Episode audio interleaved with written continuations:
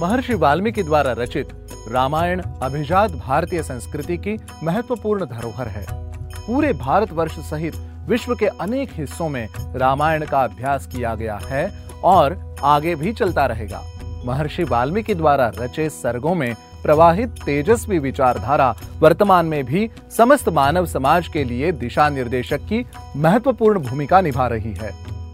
हम रामायण जितनी बार पढ़ते हैं, उतनी बार जीवन की तरफ़ देखने की एक नई दृष्टि हमें मिलती है। इसीलिए सूत्रधार के माध्यम से हमारा यही प्रयास है कि जीवन समृद्ध कर देने वाली इस राम कथा के चुने हुए कुछ ऐसे प्रसंग आपके समक्ष प्रस्तुत करें, जो रोचक, रंजक, ज्ञानवर्धक और जीवन के दिशा निर्देशक है। हमें विश्वास है कि हमारी ये प्रस्तुति आप सभी को ज़रूर पसंद आएगी।